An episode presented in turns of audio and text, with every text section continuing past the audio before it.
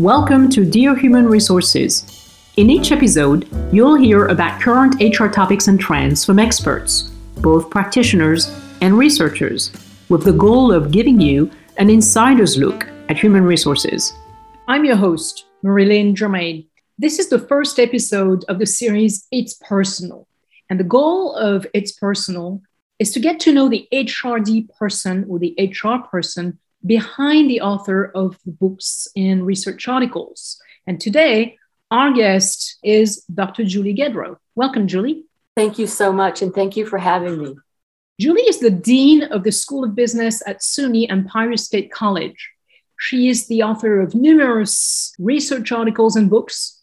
She served as the president of the Academy of Human Resource Development, and she has received several national honors and awards.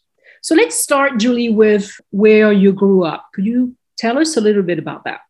I was born and raised in Newport News, Virginia, which is part of the Virginia Peninsula. Beautiful town, mostly military, shipyard. Those are some of the major employers in that area. A very beautiful part of the world to grow up. So I spent a lot of time outside in nature, enjoying the, the majesty of creation did where you grew up shape the person you have become? And if so, how? To a large extent, it did because I love to be around water and I find a sense of peace by a river or a bay or an ocean. At the time and place where I grew up, born in 1962, so I grew up in the 60s and 70s, my experience and observation is that Virginia was a more conservative place to grow up than it would be today. Although I didn't necessarily have words for it or theories or models, I had a sense from pretty early on that I wanted to move to a metropolitan area, more diverse, more where, where I could be more expansive as a human being. I wouldn't have traded it for anything, but I knew that it was not a place where I would spend my life. Do you have a, a favorite childhood memory? Hard to pick one. There's very many. I think if I were to share one, it would be memories of being at my paternal grandmother's home. So, my father's mother in West Point, Virginia, which is an industrial town mostly centered around a pulp and paper mill. It's a little bit southeast of Richmond, Virginia. And I loved being at Nanny's house because there was joy and connection. She was very religious, she was Catholic. I loved going to church with Nanny. I loved all the artifacts of Catholicism and there was just a deep sense of how wonderful it is to be alive. It was not so much that there were any particular luxuries or comforts, but it was the way that it felt to be in her house with her. That's what I would point to as probably my best childhood memory. And I carry her spirit with me a lot of times. You speak rather openly about being sober for many years, 30 mm-hmm. years, if I recall. What do you think triggered your drinking 30 years ago? I have, of course, thought about this. So my sober date is February 4th, 1989, and it's always a day at a time, but it has been contiguous since then. So I don't know if I completely subscribe to a disease model of alcoholism and addiction I don't know that I think that it's completely environmental, and I don't know that it's completely bad choices. It's some composite to me of all of those. But when I have figured out, and it's a journey, what was the attraction to willfully numbing oneself? There's a lot of different answers to that, but I would point to a mixture. And because it, it started off for me as hilarity and fun, but quickly deteriorated into something much more perilous. You speak very freely about being sober. Why? Would point to two primary coexisting reasons. And the first is I respect myself and I love myself.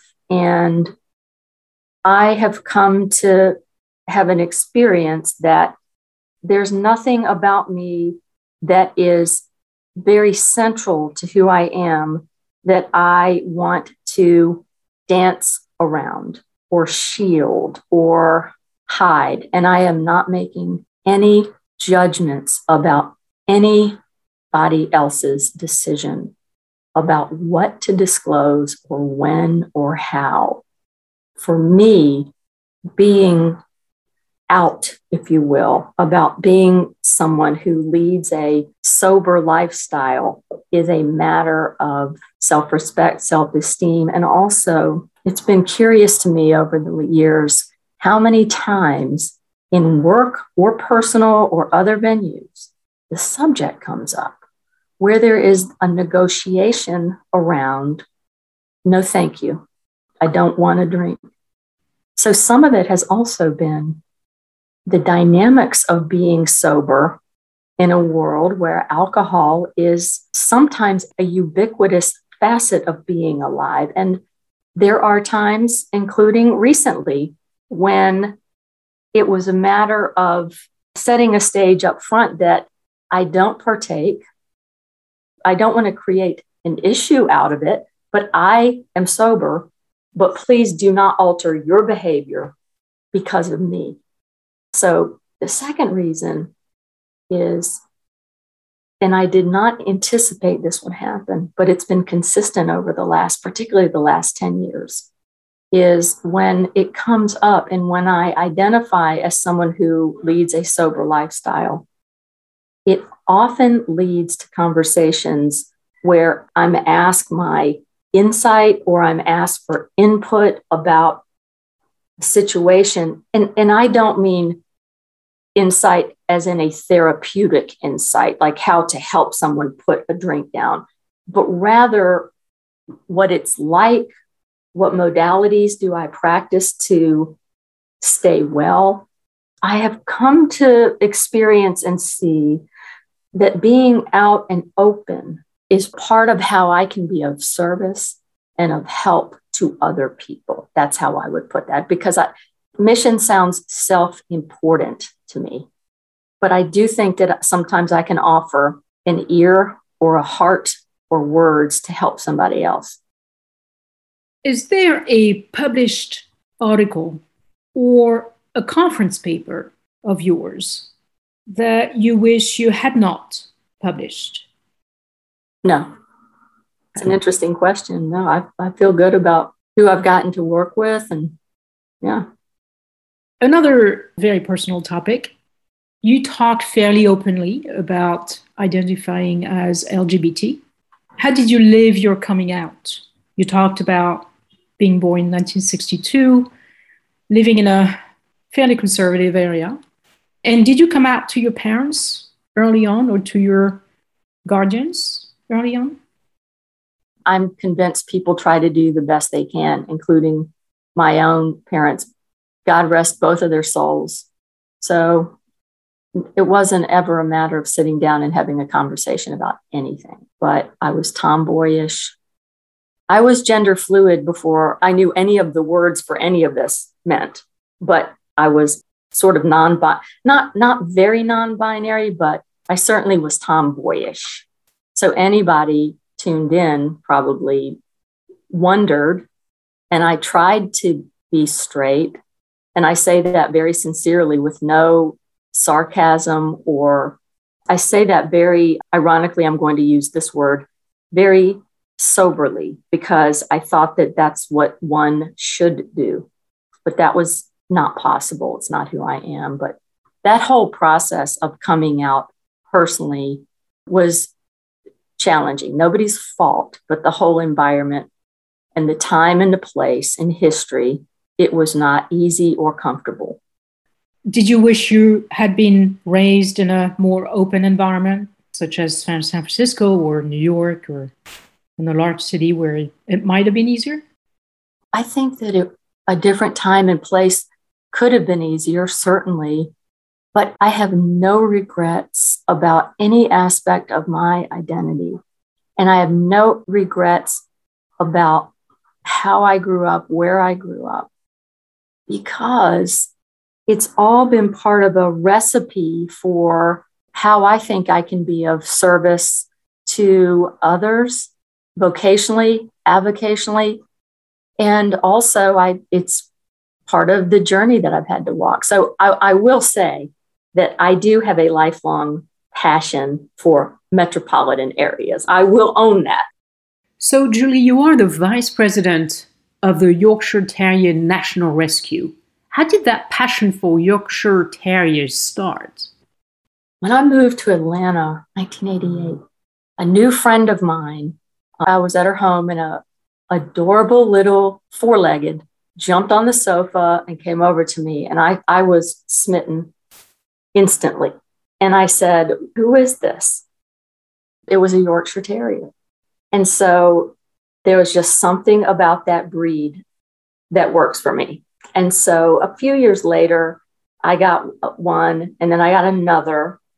And then I don't remember how, why, what, when, but I was on the web and I came across an organization that was looking for volunteers. Uh, and I was in Atlanta at the time, as I said, and I, I signed up to volunteer and I was accepted. And so I was a very hands on volunteer. Like we were doing even transport at the time. So transporting rescue. And that was Yorkshire Terrier National Rescue. And the rest, as they say, is history because then I was asked to do different types of roles, including state director for Georgia, Florida. Then when I moved up here to the Northeast, I became the state director for New York and New Jersey. And then I was asked to be on the board and then asked to be the vice president. We've rescued between three and 4,000 dogs it's a serious, committed group of volunteers, Yorkshire Terrier National Rescue. And we're headquartered in Nashville. That's where the founder and the president lives and is headquartered. So, uh, lifelong joy, Yorkshire Terriers. I love all four leggeds and I love people. And Yorkshire Terriers are my love. What is it about them that you connected so easily with them? What kind of characteristics do they have? I think they're they're little and they're feisty and they're really smart and they're really affectionate. And I just love how they look. They're also super portable. They're not low maintenance dogs, but what, what animal or child is. So it's it's not definitely not a, a toy. It's a commitment, but it works for me. They're smart and they're they can read a situation in a way that's very, very captivating. You recently completed a degree from the School of Theology at the University of the South. What kind of degree was it, and why did you pursue it? I think what you're referring to is my recent graduation from the Education for Ministry program, which it's not a degree, it is a completion and I'm going to read so that I offer the most articulate and crisp description of the program. It's from page three of the first of the four textbooks of the program. Welcome to the Education for Ministry program begun in 1975 at the School of Theology at the University of the South in Sewanee, Tennessee, and continuing through you. Education for Ministry is a four year program in group reflection and study to support formation for Christian ministry in daily life. And that's the end of the passage that I want to read. It's offered through participating parishes. So it's a sort of a global model where the curriculum comes from the University of the South and Sewanee, Tennessee program, but I took it through my church in Rochester St. Paul's Episcopal Church. So we had a mentor who's the director of adult formation, who was our mentor. And before the pandemic, we, meaning my fellow EFMers, we would meet on Thursday evenings for upwards of two hours to reflect on what we had studied since the last meeting. And so every year has a particular set of curriculum. First year's Old Testament of the Bible, second year, New Testament, third year, Christian ethics, and fourth year focuses more on philosophy and practice. So it has been transformative in helping me get clearer and clearer about my identity and who I want to be in the world and what I offer. It's not a program to become a clergy, and it's not a program that leads to a job. It's HRD related for sure at an individual level. A few years back, you were on the board of directors of the Preservation Association of Central New York. What attracted you to serve on that association? The president at the time of Preservation Association of Central New York called on me to connect and talk about my service as a board. So they came looking for me, and I'm not quite sure. And I let it go. I'm like, okay, you know, Syracuse, I lived there for a while and I think began to be someone with a reasonably known profile um, across the city. It's a small city, it's a great city, but small. They recruited me. And I think it might have been because of my board service on other not for profits it might be also because I had an old, super old house, not on the historic register, but I do. Another love of mine is quirky old real estate properties, of which I've lived in several, including the one I'm in now.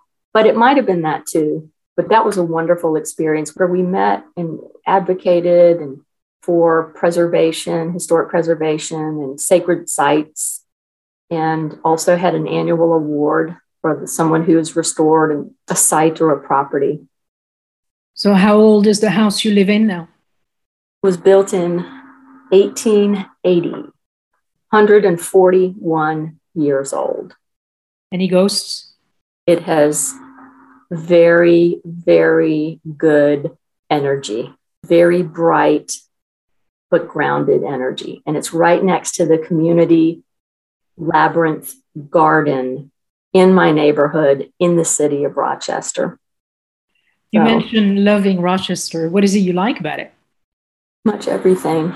Of course, putting child poverty and the uneven landscape of public education and opportunity, acknowledging that and then putting that to the side to say what I love about this town the primary aspect is the people who have a warm, polite disposition in general, I've experienced.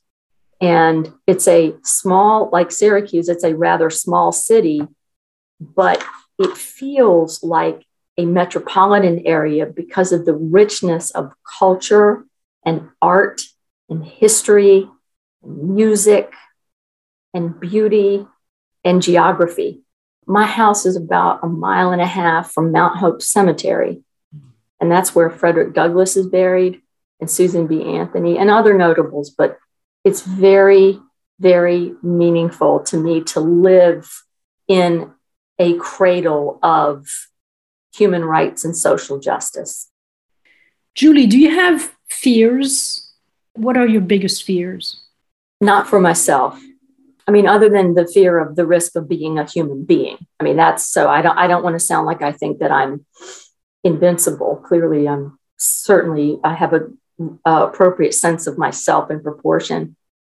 Fear, I, if I had a concern, it's for next generations coming after 58, almost 59 year old person, me.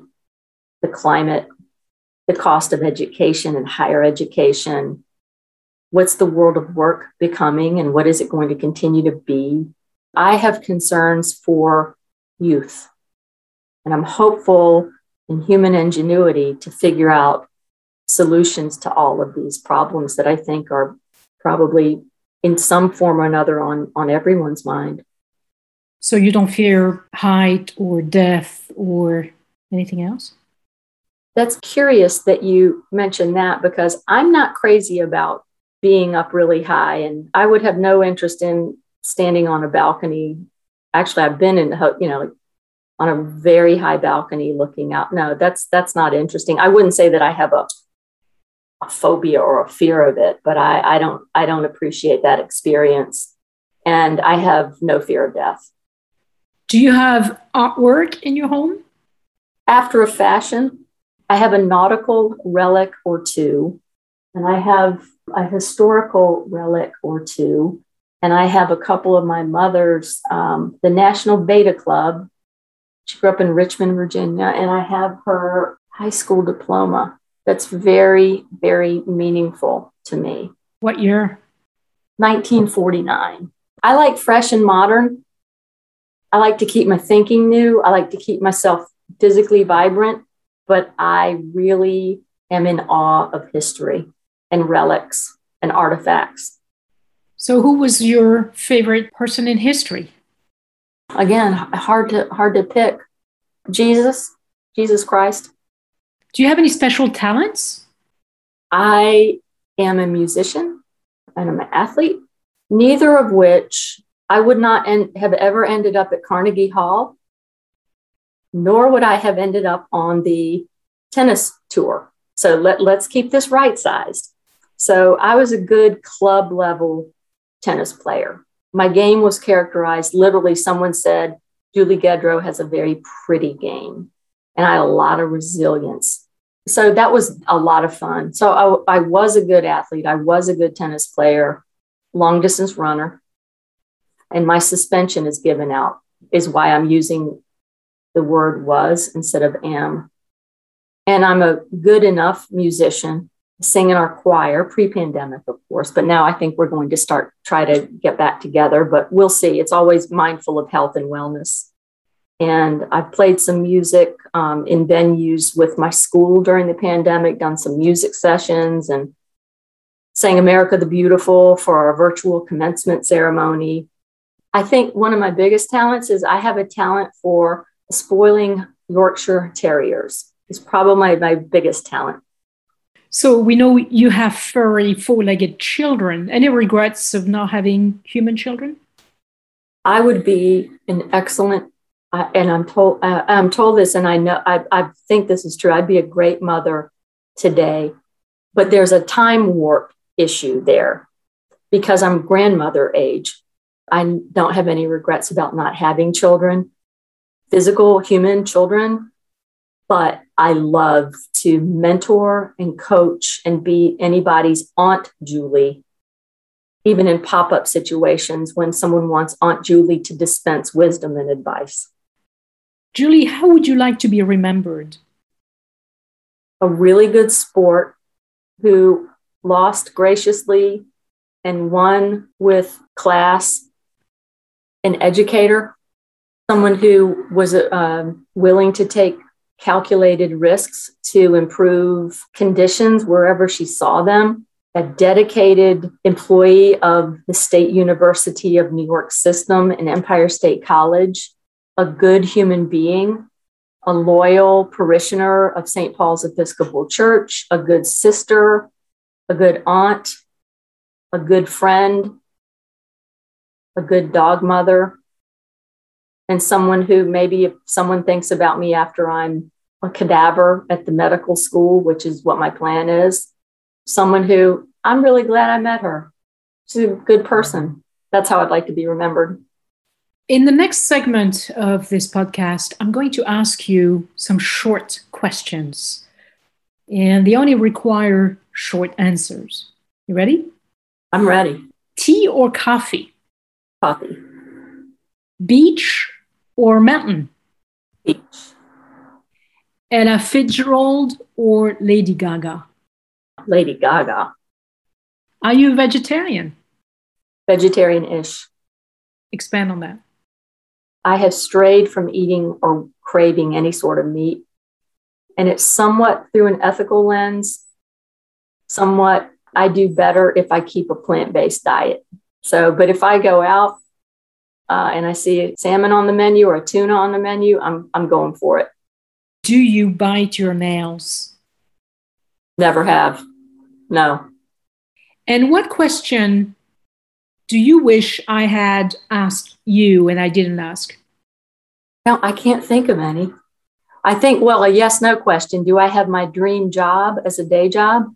That if you would ask me that without hesitation, my answer is yes. I literally have my dream job.